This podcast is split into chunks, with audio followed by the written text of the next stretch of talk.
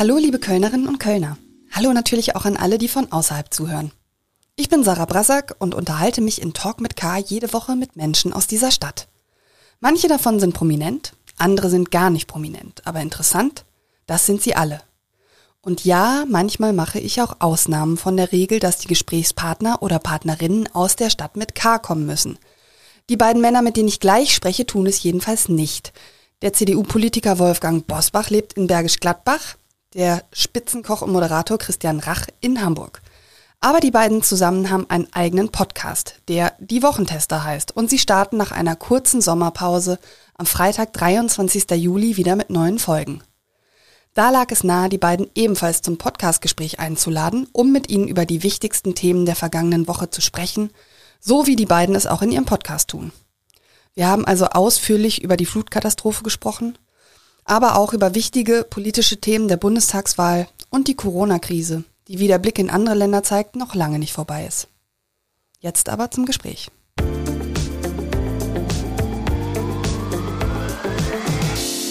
Guten Tag, Herr Bosbach, guten Tag, Herr Rach, herzlich willkommen zu Talk mit K. Es freut mich sehr, dass ich die Moderatoren des Wochentester-Podcasts zu Besuch in meinem Podcast habe. Hallo, Frau Wasak. Ja, danke für die Einladung. Schöne Grüße aus der Nachbarschaft. Ja, Sie sagen das Stichwort. Eigentlich spreche ich in Talk mit K nur mit Menschen, die auch aus der Stadt mit K kommen. Aber jetzt lebt einer in dieser Runde in Bergisch Gladbach und der andere in Hamburg. Aber ich glaube, ich übertreibe nicht, wenn ich sage, dass Sie beide mit zumindest einem halben Bein Wahlkölner sind. Herr Bosbach, Sie lieben ja und leiden mit dem FC. Herr Rach, Sie sind gefühlt jeden zweiten Tag hier zu irgendeiner Ihrer vielen Fernsehproduktionen. Ich glaube, das kann man so sagen, oder? Ja, bei mir ist es ein bisschen übertrieben mit der äh, Schilderung, aber äh, ich liebe Köln und es ist eine großartige Stadt und bin sehr gerne dort, ja. Man ist natürlich auch in Bergisch Gladbach Lokalpatriot, aber wenn wir in Urlaub fahren, spätestens am Kamener Kreuz, wohnen wir schon mitten in Köln. Für alle, die Ihren Podcast noch nicht kennen, was Sie dann natürlich schleunigst nachholen müssen, will ich Ihnen ganz kurz erklären. Sie diskutieren jeden Freitag über die wichtigsten gesellschaftlichen und politischen Ereignisse der Woche und nennen sich deswegen auch die Wochentester. Und Sie kehren jetzt am Freitag aus Ihrer Sommerpause zurück und ich nehme an, Sie werden in dieser ersten Sendung nur ein Thema haben, oder? Naja, das kann ich noch nicht sagen. Wir beginnen jetzt langsam mit der Vorbereitung. Natürlich ist die Flutkatastrophe, die den Südwesten Deutschlands da ereilt hat, allgegenwärtig so schrecklich und da muss man, äh, die Kanzlerin hat es eigentlich richtig gesagt, man findet keine Worte dafür. Äh, es ist schlimm. Ich habe bei Spiegel einen Artikel gelesen von einem Redakteur, der sagte, wir sitzen hier in Berlin gerade, die Sonne scheint und unser größtes Problem ist, ob mein Lieblingsrestaurant heute Abend für vier äh, Personen einen Platz hat. Und äh, das ist wirklich, das ist ja so regional und trotzdem so gigantisches Ereignis, wo ich sage, da kann man nicht unbedingt unbeteiligt bleiben. Und selbstverständlich wird das ein großer Teil, vermute ich mal, Wolfgang, unseres Podcastes auch einnehmen, klar. Ja, diese Thematik, Problematik, diese apokalyptischen äh, Ereignisse, diese dramatischen Bilder werden natürlich im Mittelpunkt des nächsten Podcasts stehen, aber nicht das einzige Thema sein. Ja, das Bild aus Rhein-Erft ist ja tatsächlich um die Welt gegangen. Also das Bild eben von dieser von diesem abgebrochenen Hang. Ähm, hätten Sie jemals damit gerechnet, dass so etwas hier passieren kann? Also wir, wir hatten ja schon in der Vergangenheit eine Fülle von sogenannten Starkregenereignissen. Äh, unsere Kanzlei hat auch nicht zum ersten Mal unter Wasser gestanden. Äh, ich kann mich noch gut erinnern, als ähm, ich noch als Supermarktleiter in Bergisch Gladbach-Refrath aktiv war hatten wir ein solches Ereignis. Da ist der Keller mit dem gesamten Warenbestand über einen Meter unter Wasser gestellt worden. Das war Anfang der 70er Jahre. Aber so etwas, ähm, was wir äh, in Teilen Nordrhein-Westfalens und Rheinland-Pfalz vor wenigen Tagen erlebt haben, daran kann ich mich nicht erinnern an die hohe Zahl von Opfern. Da sind ja ganze Ortschaften weggeschwemmt worden. Äh, also da ist man wirklich fassungslos. Christian hat, mhm. hat, hat, völlig recht. Da kann man nicht die richtigen Worte finden. Genau. Und deswegen muss ich da jetzt gar nichts weiteres zu sagen. Wolfgang Bosbach hat das natürlich absolut gesagt. Und eine weitere Aussage, es geht jetzt gar nicht um Steigerung der Worte, äh, sondern es ist wirklich fassungslos. Und ich kann nur sagen, helfen, helfen, helfen. Und auch die, die im sonnigen Teil Deutschlands sind, äh, Leute, spendet einfach äh, Geld, spendet Dinge, bietet Hilfe an. Geld ist, glaube ich, das, was im Moment am meisten gebraucht wird ganze Leben jetzt nicht nur im Sinne der, der Körperlichkeit, sondern die gesamte Geschichte von Leben ist weg. Buff, ein Haus ist weg. Da sind die Bilder, die Erinnerungen, das, es ist alles von ein auf der andere Minute weg. Vergangenheit ausgelöscht. Es ist weg. Man äh, sieht ja mit ganz gemischten Gefühlen auf eine solche Katastrophe. Auf der einen Seite hat es einen regelrechten Katastrophentourismus gegeben in diese äh, Gebiete. Für mich völlig unbegreiflich. Gleichzeitig aber auch im selben Moment eine enorme Solidarität in der Bevölkerung, Nachbarschaftshilfe. Also wenn die Katastrophe am größten ist, dann kommen auch die besten Eigenschaften von uns Menschen zum Vorschein. Ja, trotzdem auch die, die in der Sonne sind im Moment, bitte Leute, spendet Geld. Es gibt drei, vier, fünf Konten und wir hoffen nur, dass das Geld, was man da gibt, auch wirklich eins zu eins ankommt und nicht in irgendwelche Verwaltungsköpfe oder sonstige Dinge fließt. Ich denke, vielen Menschen werden auch nur Spenden helfen, denn es gibt ja etliche, die gar nicht versichert waren gegen die Schäden, entweder weil sie sich nicht versichert haben oder weil sie sich auch nicht versichern konnten, weil zum Beispiel ihre Häuser ja auch in der, in der Nähe von einem Fluss stehen. Was erwarten Sie? Ähm, werden die Versicherungen nach so einem Ereignis ihre Regeln dann auch nochmal verschärfen? Also hier geht es um die sogenannte Elementarschadenversicherung. Es gibt Gebiete, da können Sie wegen des hohen Risikos äh, Hab und Gut, in diesem Falle Wohngebäude, gar nicht versichern, jedenfalls nicht zu erträglichen Konditionen, weil das Versicherungsrisiko für die Versicherer viel zu hoch ist. Wir haben auch schon mal, weil das nun wirklich nicht das erste Ereignis dieser Art war, über Pflichtversicherungen gesprochen, dann würden die Belastungen ja über die gesamte Bevölkerung verteilt. Hat auch wiederum einen Nachteil, äh, denn dort würden ja Menschen, äh, die eine Wohnlage haben, wo gar nicht die Gefahr besteht, dass ihre Häuser in reißenden Fluten ertrinken, mitbezahlen müssen für ein Risiko, was andere tragen, die entweder ganz bewusst in der Nähe eines Sees oder eines Flusses gebaut haben äh, weil man diesen Standort eben geliebt hat oder die vielleicht seit Generationen in diesen Häusern in Flussnähe wohnen, weil sie vielleicht schon dreimal an die nachfolgenden Generationen weiter vererbt worden sind. Naja, siehe in Hamburg, siehe Köln, alle Städte, oder auch, das sind jetzt nur die großen Städte, äh, man hat einfach jahrhundertelang auch so gebaut. Und ähm, das ist einfach die Tatsache. Und ich glaube nicht, dass man da ähm, halt jetzt sagen kann, naja, es ist ja nur dein Risiko, sondern Wolfgang Bosbach sagt das richtig, da muss die Allgemeinheit äh, mit eingreifen und äh, letztendlich ist im ersten Moment der Staat gefordert und ich glaube, wir können an der Bundestagswahl unsere Parteien daran messen, wie schnell und unkompliziert äh, sie da geholfen haben. Wenn ich an Corona denke, da war der Start der Hilfe unglaublich holprig, unglaublich langwierig. Es war eine Antragstelleritis. Ich hoffe, dass die Betroffenen eben nicht in diese Spirale jetzt hineinkommen, dass man also kilometerweit äh, Seiten Papier ausfüllen muss, um zu belegen, was alles weg war, sondern dass da der Staat und die Verwaltung vor allen Dingen unkompliziert und großzügig hilft, weil das Leben ist weg. Wenn das Haus weg ist, das Leben ist weg. Wenn die Wohnung weg ist, es ist alles weg. Es ist alles weg. Ja, und wenn man Interviews hört, sage ich mal, wo jemand sagt, äh, ich habe gesehen, wie das Haus weggeschwemmt worden ist, wo noch Menschen drin waren, dann kann man eben manchmal doch sagen, zum Glück war es nur das Haus und nicht das Menschenleben. Aber Sie haben natürlich vollkommen recht, Herr Rach, dass ähm, das ist wirklich der Totalruin dann. Sie haben eben den Wahlkampf angesprochen, die Politik angesprochen. Die heiße Wahlkampfphase beginnt ja jetzt gerade, muss man sagen. Wie sehr denken Sie, wird diese Flutkatastrophe den Wahlkampf dominieren? Also das Letzte, was wir jetzt brauchen, ist eine parteipolitische Auseinandersetzung, Schuldzuweisungen. Am besten wäre es auch, wenn es ein parteiübergreifendes Engagement geben würde, sowohl im Bund, das, kann man ja nicht den Ländern, die besonders betroffen sind, überlassen. Also beim Bund, bei den Bundesländern, bei den Kommunen. Und hier würde ich mal zwei Sachverhalte äh, unterscheiden. Äh, Christian Rach hat ja äh, richtigerweise angesprochen, jetzt äh, beginnt wahrscheinlich die Erbsenzählerei. Äh, nehmen Sie mal Geschirr oder nehmen Sie mal Besteck und dann kommt wahrscheinlich die gigantische Frage, wie haben Sie keine Anschaffungsbelege mehr? Ja, Entschuldigung, die sind aber mit weggeschwommen. Ja? Mhm. Und wie will man da den Nachweis führen? Alles sehr schwierig. Aber jetzt geht es mal um rasche Hilfe und das geht nur durch Abschlagszahlungen. Nicht indem man jetzt alles einzeln addiert, sondern indem man zu einer Schätzung kommt, damit die Menschen wieder ein Dach über dem Kopf haben, das zum Leben Notwendige. Das, was du mit Geld kaufen kannst, lässt sich im Zweifel immer noch verschmerzen. Aber die ganzen Emotionen, die an einem Haus hängen. Christian Rach hat äh, richtig äh, Bilder angesprochen, Fotoalben. Das sind ja Erinnerungen über Jahrzehnte. Diesen Schaden kannst du nicht beziffern. Den haben die Menschen sowieso vom Verlust der Angehörigen ähm, mal ganz zu schweigen.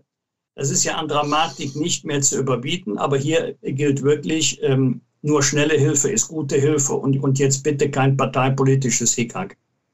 Ganz genau. Dennoch wird ja darüber diskutiert, schon jetzt, dass man sagt, werden die Grünen davon profitieren? Ja, das ist eine andere Frage. Ne? Wer, wer, jetzt geht es ja erstmal ja. um die Hilfe. Genau, nee, klar. Aber wenn wir jetzt auf das Thema Klima sozusagen zu sprechen kommen, dann ist ja jetzt schon die Diskussion groß, ob es den Grünen nützt oder ob es Herrn Laschet nützt, weil er jetzt hier ähm, natürlich auch an vorderster Front derjenigen ist, die die Hilfe anbieten können. Was denken Sie? Ja, ich glaube, dass man das so nicht sieht. Außer der AfD äh, hat ja keiner keine Partei auch nur irgendwie den Zusammenhang mit dem Klimawandel äh, geleugnet oder abgestritten. Geleugnet ist jetzt schlecht, abgestritten. Nur da ist die AfD der einsame Rufer. Äh, das muss man nicht mehr ernst nehmen.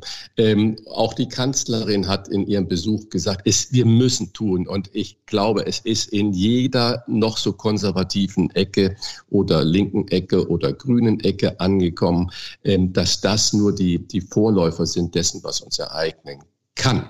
Und äh, da ist es natürlich unglücklich, diese Bilder, die dann von Armin Laschet da viral gehen, dass er dann während der Rede von äh, Bundespräsident Steinmeier äh, im Hintergrund steht und mit irgendwelchen Leuten lacht. Ein unglückliches Foto, aber ich glaube, jemand, der Kanzler werden will, der darf nicht fünf Meter hinten dran stehen, der muss nebendran stehen und der muss da in der Situation sich und seine Mimik und alles im Griff haben. Und weil wegen solcher Dinge wird das nämlich zur Parteiauseinandersetzung äh, irgendwann werden. Und da hat Wolfgang Bosbach recht, das wäre schändlich und schädlich, wenn das so passiert. Herr Bosbach, wie beurteilen Sie das, was Herr Rach gerade angesprochen hat und was ja auch im Netz vielfach kritisiert wird, eben jene Szene, in der Herr Laschet hinter dem Bundespräsidenten steht, der gerade über die Opfer spricht und Herr Laschet lacht im Hintergrund. Ja, die Kritik ist berechtigt und deswegen bin ich auch sehr froh, dass sich Armin Laschet ja mittlerweile mehrfach auch glaubhaft entschuldigt hat. Äh, er weiß, dass das ein großer Fehler war. Hilft auch nicht der Hinweis, als Armin Laschet gesprochen hat, hat sich der Bundespräsident nicht viel anders verhalten. Da gibt es ja auf dem berühmten Video ab Minute neun auch äh, die entsprechenden Bilder. Er steht im Wahlkampf und damit unter permanenter öffentlicher Beobachtung. Das muss er wissen. Die letzten Wochen waren eher für Annalena Baerbock äh, schwer. Und jetzt kommen natürlich diejenigen, die in Deckung gegangen sind und sagen, ha, jetzt haben wir aber den Kanzlerkandidaten der CDU erwischt. Und das, das stimmt ja auch. Das war mehr als unglücklich. Ähm, und ähm, das wird allerdings uns nicht bis zum 26. September beschäftigen können, ähm, weil diese Debatte ja kein einziges Problem löst. Das ist richtig, das sind ja nur immer kleine Schnitzel in der Addition äh, eines Gesamtbildes und das ist natürlich gefährlich. Es gibt noch ähm, ja, eine weitere Szene oder ein Interview, vor allen Dingen, für das Armin Laschet in der Kritik steht, und zwar für das in der aktuellen Stunde. Da hatte er sinngemäß gesagt, ich bin kein Klimaaktivist und ändere die Politik nicht wegen eines solchen Ereignisses. Stimmen Sie ihm dazu? Äh, ich weiß jetzt nicht, ähm, ich habe das Interview selber nicht gesehen, aber wenn das Thema Klimaschutz jetzt erst auf die politische Tagesordnung kommen würde, dann würde ich ihm nicht zustimmen. Aber das Thema steht doch seit Jahren und Jahrzehnten auf der politischen Tagesordnung ganz oben. Und Christian Rach hat völlig recht. In der Beurteilung der Lage gibt es doch zwischen den Parteien außer AfD gar keine so großen Unterschiede. Es geht eher um die Frage, machen wir es mit Geboten, Verboten oder machen wir es mit modernen Technologien? Worauf vertrauen wir und was ist realistisch? Ähm, ich will jetzt mal etwas sagen, da werden wieder viele die Nase rümpfen, aber du kannst nicht gegen Naturgesetze Politik machen. Das kann und wird nicht funktionieren. Das gilt allerdings, dieser Hinweis, für beide Seiten, also nicht nur für meine Partei, das gilt auch für die Grünen. Äh, vielleicht überlegt man heute, wäre es doch klüger gewesen, erst aus der Kohle auszusteigen und dann aus der Kernenergie. Nein, wir haben es genau umgekehrt gemacht. Nach Fukushima haben wir gesagt, wir steigen jetzt erstmal aus der Kernenergie aus und dann steigen wir auch noch aus der Kohleverstromung aus. Nächstes Jahr wird bei uns das letzte Kernkraftwerk abgeschaltet. Dieses Kernkraftwerk lieferte im vergangenen Jahr so viel Strom wie die Hälfte aller Windräder in Deutschland. Wenn wir also jetzt versuchen, emissionsarme Energie, Windenergie zu ersetzen ähm, oder umgekehrt emissionsarme Energie, Kernenergie zu ersetzen durch emissionsarme Windenergie, müssten wir in einem Jahr 50 Prozent mehr Windräder bauen, als wir jetzt schon haben, nur damit wir diesen, dieses Aufkommen an Energie kompensieren. Ich weiß nicht, wie das in der Praxis funktionieren soll. Ja, Wenn wir gleichzeitig aus der Kernenergie und der Kohleverstromung aussteigen und ähm, wir eine Grundlastfähigkeit brauchen, sind wir auf Importe angewiesen. Und ich ahne, woher dann den Strom äh, bezogen wird, nämlich aus Kohle- und Kernkraftwerken. Wolfgang, aber das ist natürlich genau die Aussage, die man dann bei Armin Laschet kritisieren kann, der sagt, ich werde meine Politik jetzt nicht aufgrund dieses einzelnen Ereignisses ändern.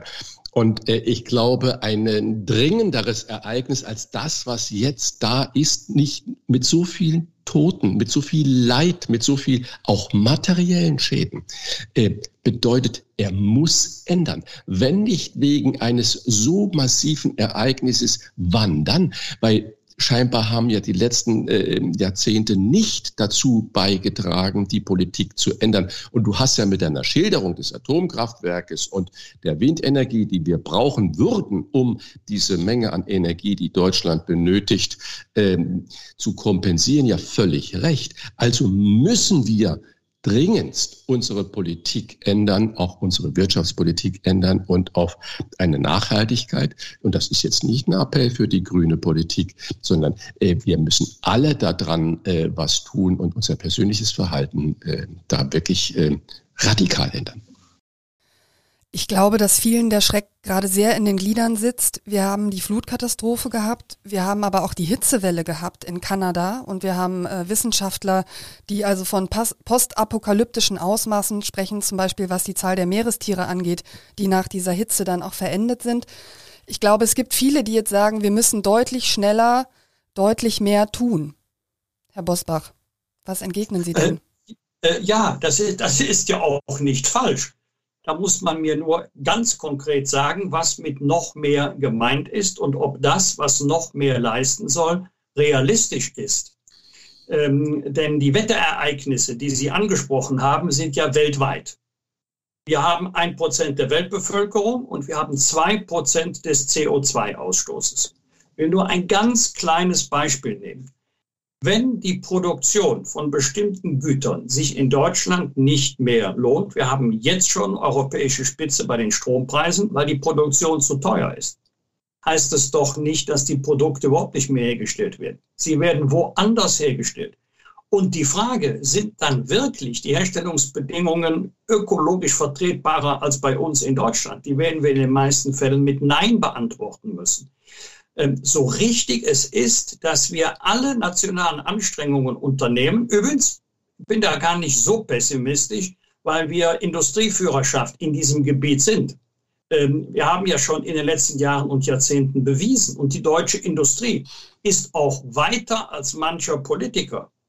Ähm, gerade bei erneuerbaren Energien. Äh, fast ein Drittel der Weltwindenergieerzeugung steht bei uns in Deutschland. Wir haben aber nicht ein Drittel der Fläche der Erde. Also wir haben doch schon unendlich viel getan, aber wir müssen noch unendlich viel tun. Wir alleine werden das Weltklima nicht retten können. Aber Wolfgang, das ist völlig richtig, wie du das beschreibst. Aber die zwei Prozent, die halten immer so ein bisschen als äh, Unschuldstüchlein daher. Äh, dahinter kann man sich gut verstecken, ähm, auch mit der Argumentation, wir müssen ja gar nichts ändern. Ich erachte das als ein sehr schwaches Argument, Deutschland ist in der gesamten Welt geachtet und geschätzt, was wir nach dem Zweiten Weltkrieg an Reputation wieder erarbeitet haben und für viele Menschen, Milliarden von Menschen auch als Vorbild gelten.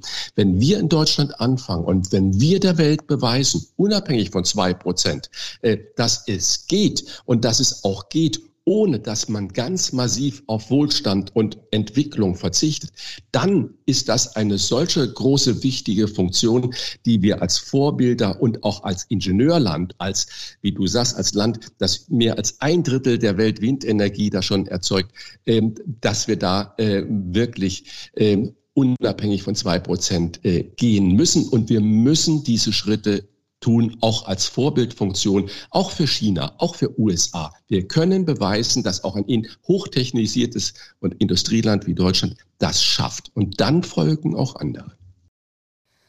Ein Vorwurf, der Armin Laschet ja gemacht wird, ist, dass er eben sagt, wir müssen alle Menschen mitnehmen, ja, und es dürfen auch bestimmte Dinge nicht teurer werden. Zum Beispiel sagt er 50 Euro mehr für einen Mallorca-Flug. Das geht nicht, weil das kann sich dann nicht mehr jeder leisten.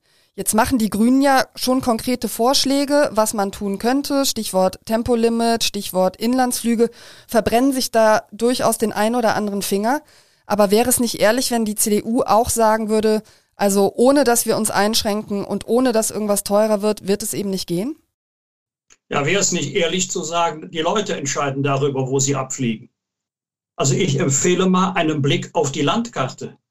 Äh, wenn wir die Flüge in Deutschland so teuer machen, dass viele sagen, dann fliegen wir eben ab Luxemburg oder wir fliegen ab Amsterdam. Wir sind doch umgeben von internationalen Großflughäfen.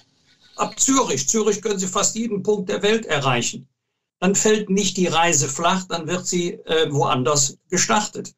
Und äh, es, deswegen ist es immer eine Abwägung. Wir wollen es übrigens tatsächlich nicht dass Reisen, schrägstrich Flugreisen, etwas für die Besserverdienenden ist, was sich andere nicht erlauben können. Äh, aber es, gerade der Flugverkehr, Sie müssen mal sehen, das gilt für die Antriebe. Äh, das gilt übrigens auch für die, für die Kreuzfahrtschiffe. Ja, die Kreuzfahrtschiffe stehen im Mittelpunkt des öffentlichen Interesses. Wir haben 400 Stück weltweit und 40.000 große Tanker, 40.000 Containerschiffe. Wir sind gerade dabei, Schiffe zu bauen, die 40.000 Container laden können pro Schiff gucken, aber auf die Kreuzfahrten, die, äh, die stattfinden. Alle, alles richtig, aber wir müssen uns auch die Frage stellen, welche Auswirkungen hat das in der Praxis? Wenn nicht ab, nehmen wir mal jetzt hier, ab Köln-Bonn oder ab Düsseldorf geflogen wird, heißt das nicht, dass der Flug überhaupt nicht stattfindet. Wolfgang, aber ich muss da widersprechen.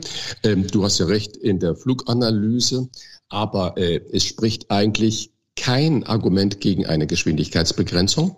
Äh, und wir wissen, dass eine Geschwindigkeitsbegrenzung zum Beispiel auf 130 Stundenkilometer äh, so und so viel CO2 spart. Wir könnten ruhig eine Kerosinsteuer europaweit äh, für Flugbenzin einführen. Und im Gespräch mit Rädern in Hamburg sitzen sie alle, weiß ich, dass wenn man den Schiffsverkehr, genau den Containerverkehr, den du ja richtigerweise angesprochen hast, nur um ähm, drei Meilen Seemeilen in der Stunde drosseln würde, das würde über 30 Prozent der Abgase ähm, reduzieren. Und es liegen Technologien für, Ab, für, für, für Motoren, für schwere Motoren, weil ein Schiff braucht einen schweren Motor. Das geht nicht nach heutigen technischen Dingen mit dem Elektromotor.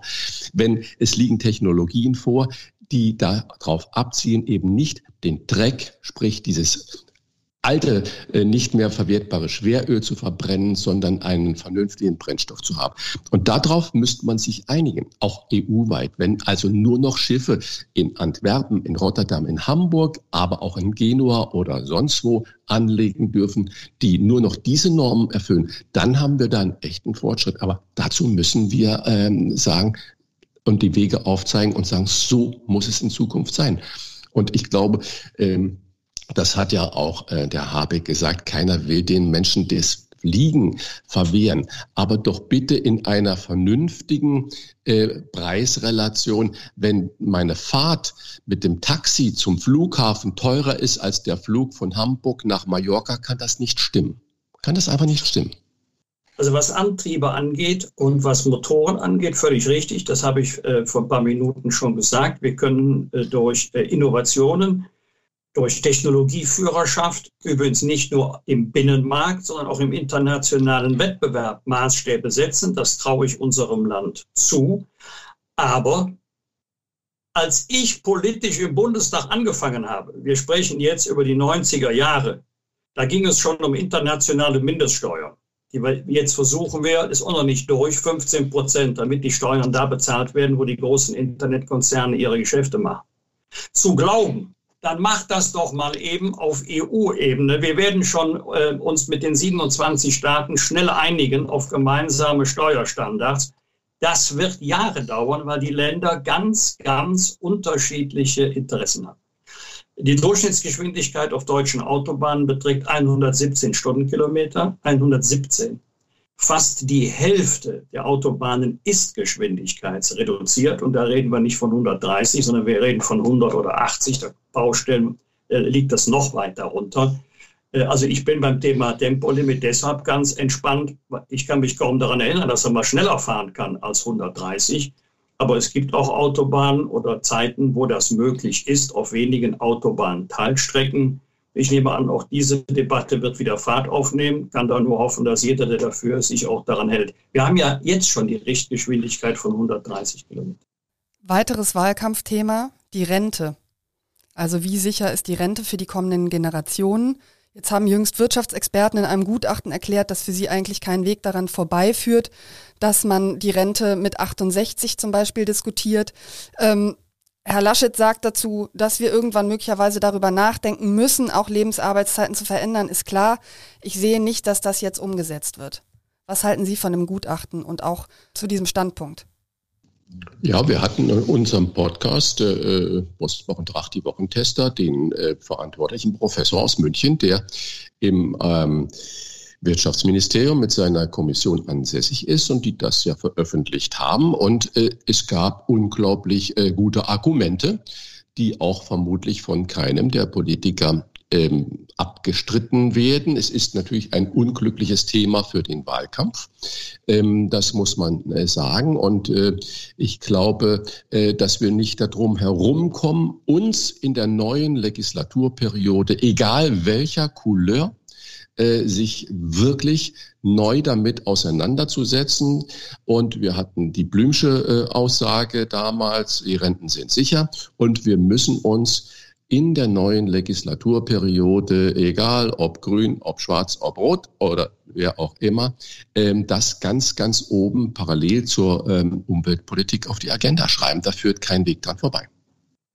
Wir sind jetzt dabei, ähm, Rente mit 67, die ja in Schritten kommt. Das ist ja beschlossene Sache. Also wir reden nicht von der vorgezogenen Rente, sondern wir reden vom regulären äh, Renteneintrittsalter anzuheben. Ich selber war auch schon betroffen, bin Jahrgang 52. Mein reguläres Renteneintrittsalter war 65 Jahre plus sechs Monate. Wir sind noch lange nicht bei 67. Deswegen weiß ich nicht, warum wir heute einen Beschluss fassen sollen über 68. Mich bewegt etwas anderes. Warum haben wir nicht ein flexibleres Renteneintrittsalter, so wie es andere Länder auch haben? Ähm, der eine ist kaputt, nicht mit 65, sondern mit 63, 64. Der hat vielleicht hart körperlich gearbeitet, war im Wechseldienst. Das alles bleibt nicht in den Kleidern hängen. Und der andere sagt mit 65, wo steht das Klavier? Ich würde gerne noch ein bisschen weiterarbeiten. Jetzt brauchen wir aber auch Sicherheit auf der Arbeitgeberseite. Der möchte ja auch wissen, äh, wann sein Mitarbeiter ausscheidet. Also ich wünsche mir ein flexibleres Recht. Ich glaube übrigens, dass noch viele, die es können und die sich auch wohlfühlen in ihrem Beruf, gerne noch was dranhängen würden muss ja jetzt nicht unbedingt 38,5 oder 40 Stunden sein, vielleicht nur 30, vielleicht nur 20 Stunden oder ein Stufenmodell, wenn auch die Arbeitgeber Sicherheit haben. Äh, und dafür brauche ich eine Konzeption, die beides umfasst, nämlich das Rentenrecht und das Arbeitsrecht. Nun haben wir ja die Debatte im Grunde, Frau Brasak, aus einem erfreulichen Umstand. Wir werden immer älter und in höherem Alter auch immer fitter. Und ähm, vor 50 Jahren hatten wir eine durchschnittliche Rentenbezugsdauer, die lag so bei ungefähr neun Jahren. Die haben wir in den letzten Jahrzehnten glatt verdoppelt. Das äh, korrespondiert ja auch mit der Rentenhöhe. Natürlich, was die Rentenkassen belastet, sind ja nicht stark steigende Renten. Das weiß ja jeder. Die sind ja gar nicht so stark gestiegen in den letzten Jahren. Aber die Rentenbezugsdauer steigt kontinuierlich. Und wenn man mal addieren würde, was man äh, in welchen Jahren an Renten bekommen hat, dann ist der Rentenbezug insgesamt immer höher als bei der vorigen Generation, allerdings dann verteilt auf einen längeren Zeitraum. Ja, und äh, ich muss das noch ergänzen. Wir haben ja im Moment nach den neuesten Zahlen schon über eine Million in Anführungsstriche Rentner, die über das Renteneintrittsalter hinaus weiter arbeiten. Zum Teil, weil sie es wollen, zum Teil, weil sie es müssen und es nicht reicht. Das heißt, wir müssen natürlich an die Rentenberechnung heran, weil jeder weiß ebenfalls, dass äh, erst in den letzten drei, vier Jahren der äh, das, was hinterher reinkommt in die monatliche äh, Kasse, exponentiell nach oben steigt. Das heißt, äh, vielleicht muss man auch das Prinzip dessen, dass der heutige äh, Einzahler den Rentner von heute bezahlt, vielleicht muss man darüber ändern. Und wir hatten das in unserem Podcast ja auch trefflich diskutiert. Es gibt andere Länder mit hervorragend funktionierenden Modellen. Ähm, da tut sich Deutschland immer ein bisschen schwer, auch zu den Nachbarn zu gucken und wenn da was gut läuft, dann auch mal zu sagen, hi, das könnten wir vielleicht auf deutsche äh, Verhältnisse umbauen. Ich sage ja nicht, dass man es eins zu eins adaptieren muss, aber dass man die Grundideen, wie es in Schweden zum Beispiel gemacht wird oder wie es in Österreich gemacht wird, dass man da solche Ideen wirklich auch kreativ bei uns einsetzt und äh, wir müssen uns damit auseinandersetzen. Ein weiteres Thema, das jetzt im Wahlkampf nicht im Vordergrund steht, aber gerade in der Gesellschaft auch extrem, wie ich finde, emotional debattiert wird, ist das Thema Gendern. Ähm, haben Sie eine Erklärung dafür, warum diese Debatte so emotional ist? Ich glaube, es äh, ist eine Debatte, wo äh, ein die Mehrheit der Bevölkerung nicht nachvollziehen kann und wo sich die Mehrheit der Bevölkerung dominiert fühlt von einer Minderheit. Und ich glaube, dass sie deswegen unglaublich emotional geführt wird. In Hamburg hatten wir gerade dass der HVV, also das ist der Hamburger Verkehrsbetriebe, haben ohne dass sie darauf hingewiesen wurde, den Begriff Schwarzfahren aus dem Vokabular entfernt. Ein Aufschrei der Entrüstung, äh, weil äh, man nachgewiesen hat oder nach, vermeintlich nachgewiesen hat, dass das Wort Schwarzfahren keinster Weise einen rassistischen oder beleidigenden Hintergrund hat, sondern dass es aus anderen sprachlichen Quellen kommt. Und dann kann man noch Schwarztee sagen, kann man noch Schwarzbrot sagen, kann man noch Schwarzwald sagen und so weiter. Das sind dann die Diskussionen, wo die Menschen nicht mehr mitkommen. Und ich glaube, ähm, dass man da wirklich auch von der intellektuellen Seite her aufpassen muss, dass das Ganze nicht zum Rohrkrepierer wird und dass es dann ähm, verbunden wird, vermischt wird, unzulässigerweise vermischt wird mit ähm, abstraktesten Diskussionen, zum Beispiel in der Umweltpolitik oder in der Rentenpolitik, dass man sagt, die Eliten wollen sowas und da kommen wir als einfache Leute nicht mehr mit. Gefährliches Terrain. Herr Bosbach, Sie haben im Fernsehen gesagt, wo Sie mit den Wochentestern ja zusammen aufgetreten sind als Doppelpack. Das habe ich mir natürlich angeguckt. Sie sagen selbstverständlich, ähm, ich sage mal Ärzte und Ärztinnen, das wäre für Sie vollkommen normal. Aber auf ein Gender-Sternchen oder auf die gesprochene Lücke, das, äh, das würden Sie nicht machen. Ja, genau richtig. Ähm, ich lasse mir auch von anderen Leuten nicht sagen, wie ich zu sprechen habe oder wie ich zu schreiben habe wenn jemand es machen möchte, ja bitteschön. Aber ich bin in dem Moment raus, wenn es zum Beispiel bei Examensarbeiten Punktabzüge gibt, weil es nicht gendergerecht ist. Ähm, das ist für mich Ideologie. Und ich glaube, eine, ich habe jetzt keine wissenschaftlichen Untersuchungen veranstaltet, aber ich glaube, eine große Mehrheit in der Bevölkerung äh, denkt und sagt, hör mal, lasst mich doch damit in Ruhe.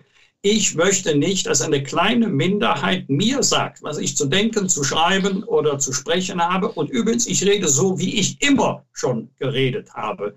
Äh, es sagt allerdings auch, auch viel über Deutschland aus. Wir haben lange Debatten, Mohrenstraße, geht das noch? Mohrenapotheke. Ach du liebe Güte, die Chinesen haben das Thema Seitenstraße. Also vielleicht sollten wir uns mal fragen, ob wir wirklich die richtigen Prioritäten setzen bei den gesellschaftlichen und politischen Debatten, die wir führen. Letzte Frage zum Wahlkampf. Das wird ja eine ja, richtungsweisende Wahl. Nach 16 Jahren tritt Angela Merkel ab. Wir haben die Corona-Krise, wir haben große Probleme. Was denken Sie, wie wird dieser Wahlkampf jetzt noch weiterlaufen? Welche Rolle wird auch Angela Merkel daran spielen? Und wie haben Sie vielleicht auch den Wahlkampf bislang erlebt? Also ich glaube nicht, dass Angela Merkel sich da aktiv ähm, beteiligen wird. Ähm, ich glaube, sie hat im Moment mit der Bewältigung äh, verschiedener Krisen alle Hände voll zu tun. Äh, sie wird ähm, sehr beansprucht sein bis zum letzten Amtstag. Wir wissen ja noch gar nicht, wann der sein wird. Wir wissen, dass der neue Bundestag 30 Tage nach dem 26. September zusammentreten muss und dann im Dienst ist bei einer Kanzlerin ja erst, ähm, wenn ein neuer Kanzler oder eine neue Kanzlerin gewählt worden ist. Und das kann dauern. Frau Bra sagt, mein erster Wahlkampf war 1972. Jetzt kommt die Passage, Opa erzählt vom Krieg. Ich habe nur richtungsweisende Bundestagswahlkämpfe erlebt. Das haben wir immer gesagt. Und ist auch immer was Wahres dran gewesen. Das ist ja alles richtig, was Sie gerade äh, gesagt haben. Ich erlebe es jedenfalls zurzeit eher ruhig und sachlich. Ich bin äh, insgesamt 56 Mal unterwegs äh, und, und, wirklich zwischen, äh, zwischen der Nordsee und dem Alpenrand. Und ähm, die Leute sind sehr interessiert, schwanken jetzt noch im Moment immer hin und her. Machen wir Open Air, machen wir in geschlossene Räume, wie viel können kommen, 3G, ja oder nein. Das ist das im Moment, was die Menschen äh, bewegt. Und äh, ich spreche auch immer über das Thema äh, Klimaschutz. Und das wird jetzt sicherlich aufgrund der dramatischen Ereignisse der letzten Tage eine neue Bedeutung bekommen. Aber es wird auch nicht das einzige Thema sein und bleiben. Also ich wünsche mir doch noch eine klarere, sprich härtere Auseinandersetzung.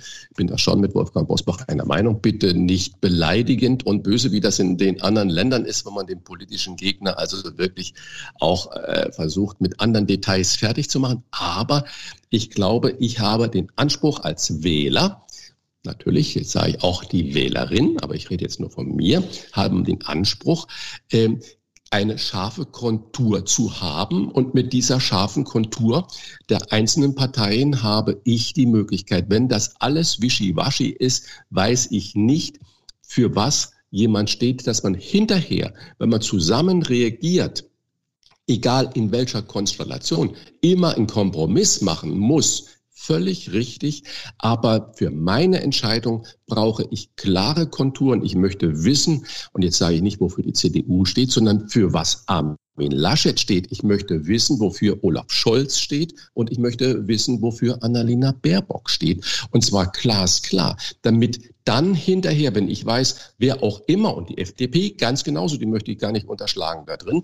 Ähm, das heißt, wenn man hinterher dann zusammen in einem demokratischen Verfahren, das wie lange auch immer dauert, sich auseinandersetzt, möchte ich wissen, wer vertritt auch seine Positionen im Koalitionskampf so glasklar, wie er sie im Wahlkampf vorher äh, gemacht hat. Und das sind die Parteien dem Wahlvolk wirklich schuldig. Und das fehlt mir im Moment noch ähm, zu, zu äh, das ist noch zu wenig deutlich.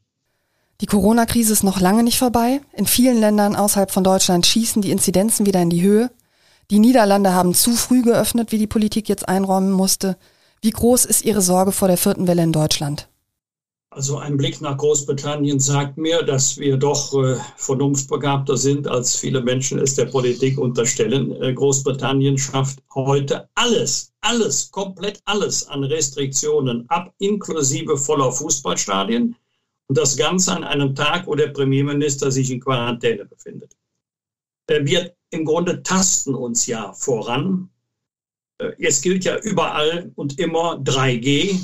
Äh, Christian und ich, wir sind ja beide zweimal geimpft. Also den gelben Impfpass, wenn ich irgendwo hin will, kann ich immer gleich wieder einpacken. Interessiert sich keiner dafür, weil ich ohnehin getestet wird. Da stellt sich ja schon die Frage, warum habe ich mich eigentlich zweimal impfen lassen? Aber wenn es denn hilft, bitteschön, habe ich damit auch überhaupt kein Problem. Es ist nicht nur die Frage, welches Land suche ich auf und welchen Ort, sondern wie verhalte ich mich dort. Äh, wer natürlich dann alle Vorsichtsmaßnahmen fahren lässt, sich ins Partygetümmel äh, begibt, dem kann ich dann auch nicht mehr helfen. Ich glaube sogar als einer, der Mallorca liebt, dass die Inselregierung ganz unglücklich ist mit dem Verhalten vieler Urlauber. Äh, deswegen kann man auch nur an die Vernunft eines jeden Einzelnen appellieren. Von Anfang an der Krise habe ich mir gesagt, ich mache mich nicht verrückt, aber ich setze mich auch keinen unnötigen Risiken aus. Ich glaube, wenn man das bedenkt, nichts tun, was Risiko erhöht, ich will mich nicht gefährden, ich will andere nicht gefährden, will meine Familie nicht gefährden, äh, dann ist das der richtigere Weg, äh, als wenn man sagt, so, wir gehen jetzt von, äh, von 0 auf 100, jetzt wird alle Vorsicht fahren gelassen, wir haben jetzt irgendwie eine Inzidenz von 10, Machen wir uns nichts vor. Ähm, noch vor einem halben Jahr wären ja alle Glocken geläutet, ähm, wenn wir nur eine Inzidenz von 10 gehabt hätten. Dann lagen wir hier in der Nachbarstadt äh, äh, Bergisch Gladbach, Nachbarstadt von Köln, lagen wir gut über 100. In Köln selber hatten wir Ortsteile Hahnwald mit 0 und wir hatten Ortsteile mit 540. Jetzt haben wir bundesweit im Schnitt 10. Aber da die Ansteckungsgefahr durch die Delta-Variante so hoch ist, können wir doch nicht Entwarnung rufen, sondern werden vorsichtig bleiben müssen und bitte nicht beim Impfen nachlassen. Ähm, also wer glaubt, ähm, durch das Impfen könnte sein Genmaterial verändert werden, der sollte vielleicht die Impfung auch als Chance betrachten. Ja, dem ist nicht so viel hinzuzufügen. Ich sage nur, einen weiteren Lockdown können wir uns vermutlich ähm, äh, gesellschaftlich und auch psychologisch nicht, wirtschaftlich auch nicht äh, leisten. Ich äh, sehe da immer, gucke immer so ein bisschen nach Schweden. Äh, das ist ja wieder lange aus unserem Fokus äh, verschwunden und die Schweden haben einen ganz anderen Weg äh, eingeschlagen und völlig richtig, am Anfang äh, sind viel mehr Menschen da gestorben, weil die Altersheime in einer anderen Struktur waren und nicht geschützt waren und man viele da einfach hingebracht hat.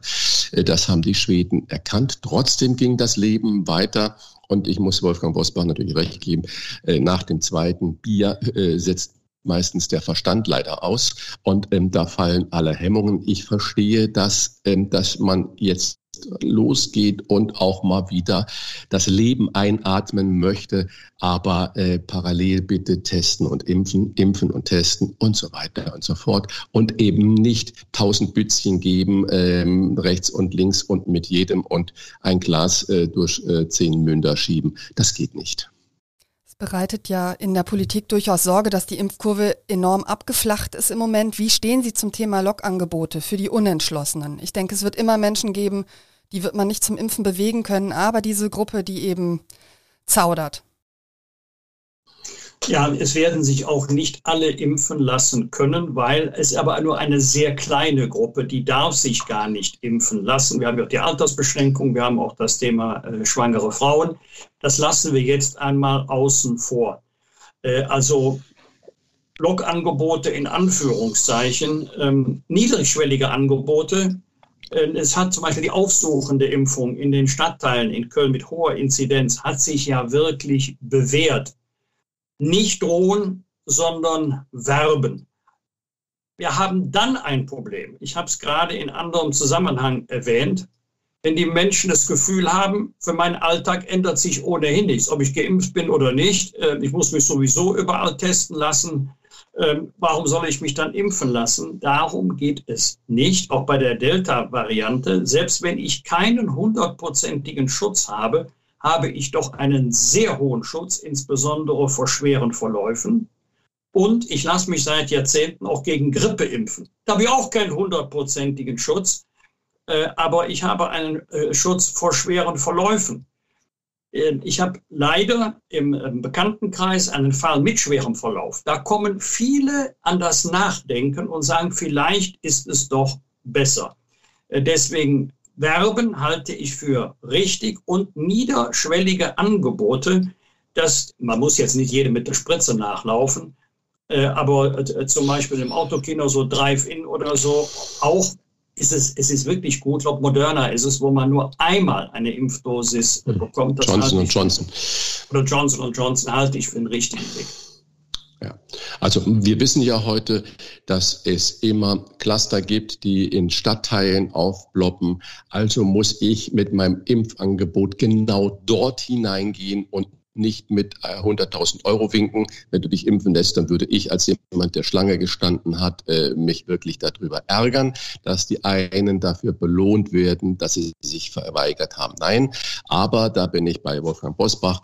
Äh, wir müssen nicht aufhören, in den Anstrengungen die Leute zu überzeugen und wir müssen den Prozess, wie es vonstatten geht, vereinfachen, dass man eben nicht 20 Seiten Papier ausfüllen muss, sondern dass man dorthin geht und auch die Leute, die eben nicht diese ganzen Dinge durchschauen, aufklärt und sagt, unkompliziert impfen und dass man auch diese Impfpässe und so weiter was hat. Positives Beispiel, der, äh, die COV-App, der COV-Pass, der funktioniert wunderbar und sehr unkompliziert. Jawohl. Und ähm, das heißt, das hat man geräuschlos und perfekt und sehr, sehr schnell organisiert. Das heißt, es geht.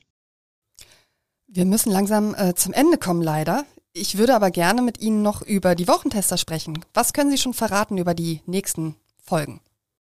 Ja, wir bleiben natürlich an allem da dran, wie wir am Anfang unseres Gesprächs jetzt gesagt haben. Wir haben immer die aktuellen Themen. Jetzt ist natürlich unglaublich dominant, wird sein, aber nicht nur ausschließlich äh, diese ganze Flutkatastrophe. Da, ich finde das Wort, das trifft es gar nicht, was da alles passiert ist. Da werden wir drüber zu sprechen haben. Wir schauen aber auch immer nach vorne. Äh, auch wie wird man, die vierte Welle ist meines Erachtens ja schon da mit Corona, wie gehen wir damit um? Äh, kann man am Horizont wieder mit dem Lockdown wedeln? Ich äh, sage nein, wir werden trefflich darüber auch mit Fachleuten sprechen. Wir werden in der ersten äh, Folge Professor Schmidt-Schana Sie dabei haben, äh, Virologe vom Bernhard Noch vom Trope-Institut in Hamburg. Ähm, der wird uns äh, seine Sicht der Dinge mit Sicherheit kompetent darstellen und so weiter. Wir werden immer viele Gäste aus Politik aus der Gesellschaft und auch aus Sport haben, äh, weil das ist das, was die Menschen bewegt. Und wir sind keine Schwarzmaler, sondern wir äh, versuchen den Menschen immer wieder den Raum geben zu lassen, ihren Standpunkt klar zu äh, machen und wir werden kritisch nachfragen. Wir wollen aber auch nicht die Abteilung Optimismus völlig ausblenden, denn genau. wenn wir ohne Mut sind, ohne Optimismus, ohne Hoffnung, dann nehmen wir auch den Menschen die Hoffnung, dass wir bereit und in der Lage sind, Krisen zu bewältigen. Und das muss eigentlich unser Ziel sein. Genau. Und ich kann auch noch mal sagen, es ist kein CDU-Podcast, obwohl Wolfgang Bosbach jetzt 50 Mal da äh, unterwegs sein wird im Wahlkampf, sondern wir werden die Dinge auch wirklich kritisch betrachten. Und ähm, da bin ich dann vielleicht mal ein bisschen äh, mehr zuständig zu äh, gucken, ähm, dass man der CDU nur bei Wolfgang Bosbach da noch Mitglied ist und er auch aktives und gefeiertes Mitglied ist, äh, trotzdem auch mal auf die Finger haut und sagt, Freunde, äh, kannst du das mal da richtig einordnen? Was passierte denn da? Vielen, vielen Dank für das Gespräch. Und ich freue mich sehr auf die nächsten Wochentesterfolgen und äh, ja, wünsche Ihnen ganz viel Spaß und nehme mit, also der Wahlkampf wird hitziger geführt, also werden auch die Wochentester in den nächsten Wochen durchaus hitzig werden. Wir freuen uns auch, jedenfalls darauf. Und auch, und auch kontrovers. Ich glaube, die Wochentester leben auch davon, dass weder Christian Rach noch Wolfgang Bosbach meinen, nur die eigene Meinung sei die einzig richtige. Wir lassen jedem seinen Raum und möchten, dass dann die Zuhörerinnen und die Zuhörer sich Bravo. Wunderbar. Vielen Dank für das Gespräch.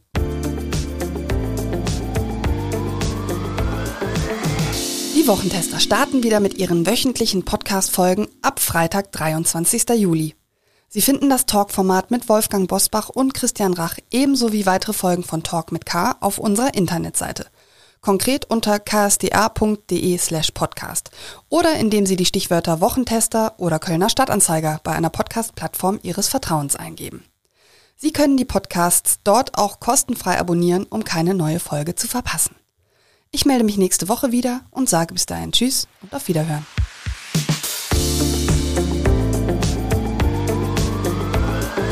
Talk mit K.